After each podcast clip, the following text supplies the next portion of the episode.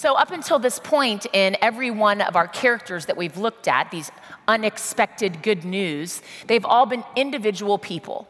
And so we had Zechariah by himself at the altar of incense, and he receives good news. And then we have Elizabeth, this old woman who gets this amazing good news that she is going to conceive for the first time. And then there's Mary, unwed virgin teenager who gets this news oh my gosh, you are going to carry the Son of God. But here, today, this text is the first time that the good news comes to a group of people, to shepherds living in their fields, watching over flocks by night. Why did God choose shepherds? I mean, shepherds in first century, they were kind of bad news. Like, they were the rough and tough cowboys, like on the show Yellowstone. They were the ones that lived away from the villages that most people in the villages didn't know what really went on out there and didn't want to know what went on. They were seen and not heard. No one went to them for advice.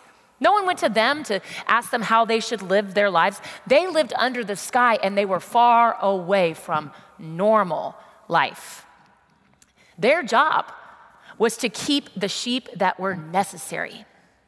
Necessary for food, but even more importantly, those sheep were necessary for temple worship. All those sheep that they were watching over, one day someone would buy them and would then offer them at the temple as a sacrifice before God. So let's put ourselves in the field that night we need to recognize that not all of the shepherds had to be of one mind. So there were shepherds there that night that were really focused on doing their, their trade super well. They were busy with the day to day tasks of life, keeping those sheep. Maybe you're a shepherd like that. Or maybe you're a shepherd that's just watching out. You're the protector, watching out for bandits and wolves, doing everything you possibly can to keep your property and your people safe.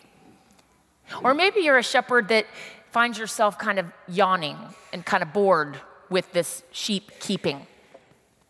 You're daydreaming your way through life. I want you to hear this that we know there were different types present, and the angel came and spoke to all of them.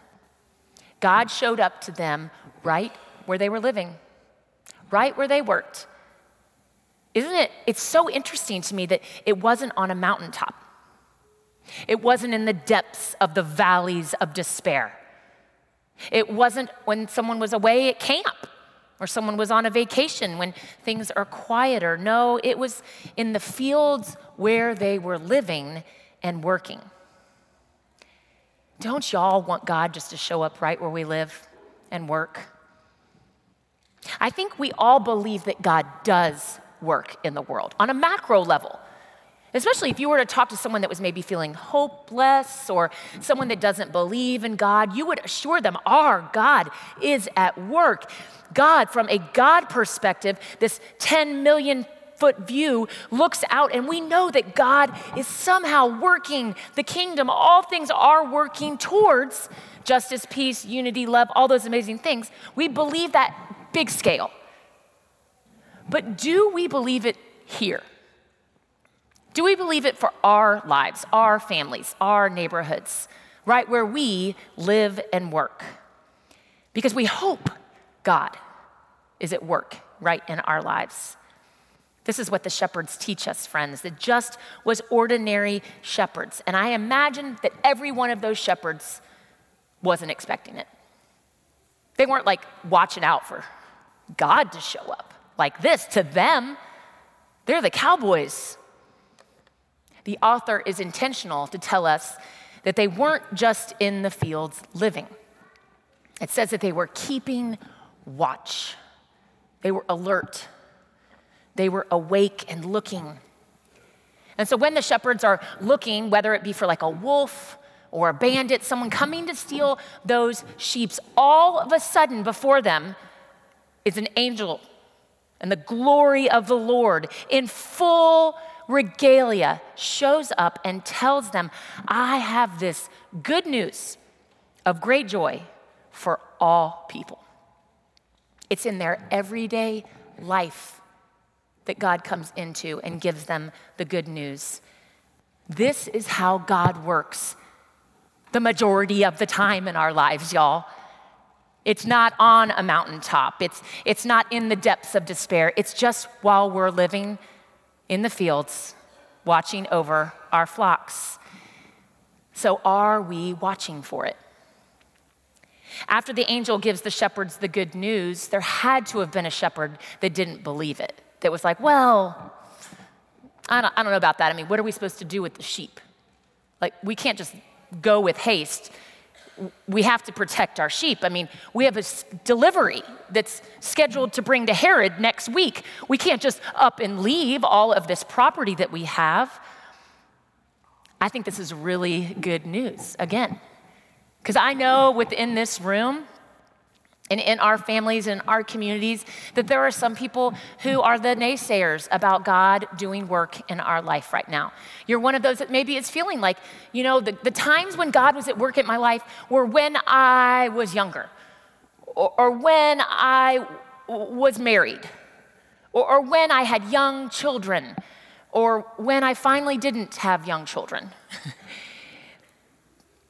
this is what's happening here is this is like the church. And i know that there are some that feel like i don't know if i want to go with haste and see this good thing. Well don't worry because in the church just like that night i imagine there are people that are going to grab your hand. There are people that are going to pick up when you're feeling down and they're going to say let's go.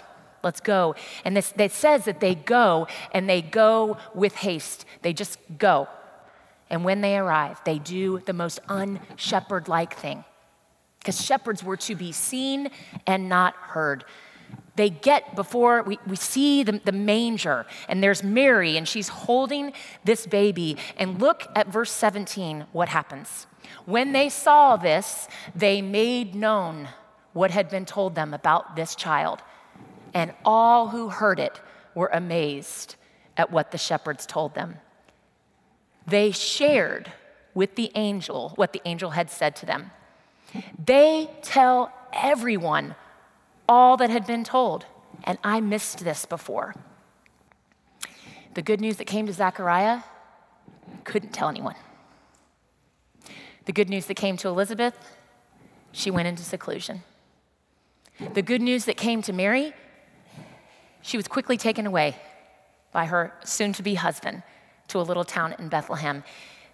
It was the messengers, the messengers chose, the messengers chosen to share the message were just those shepherds, the first evangelists, the ones to come and say, There is this good news for all the people. We're ordinary, everyday humans just like us. And this is such good news. And then they looked at Mary and they said, That Savior that you hold in your arms, it is more than just about you. It is more than just about this little tiny town. It is bigger. This story, this good news is for all people. It was the shepherds that first made it known. And I'm so glad it was the shepherds and not the tax collector or the royalty. It wasn't the scribe. It wasn't the priest. It was the shepherds living in the fields, keeping watch over their flocks by night.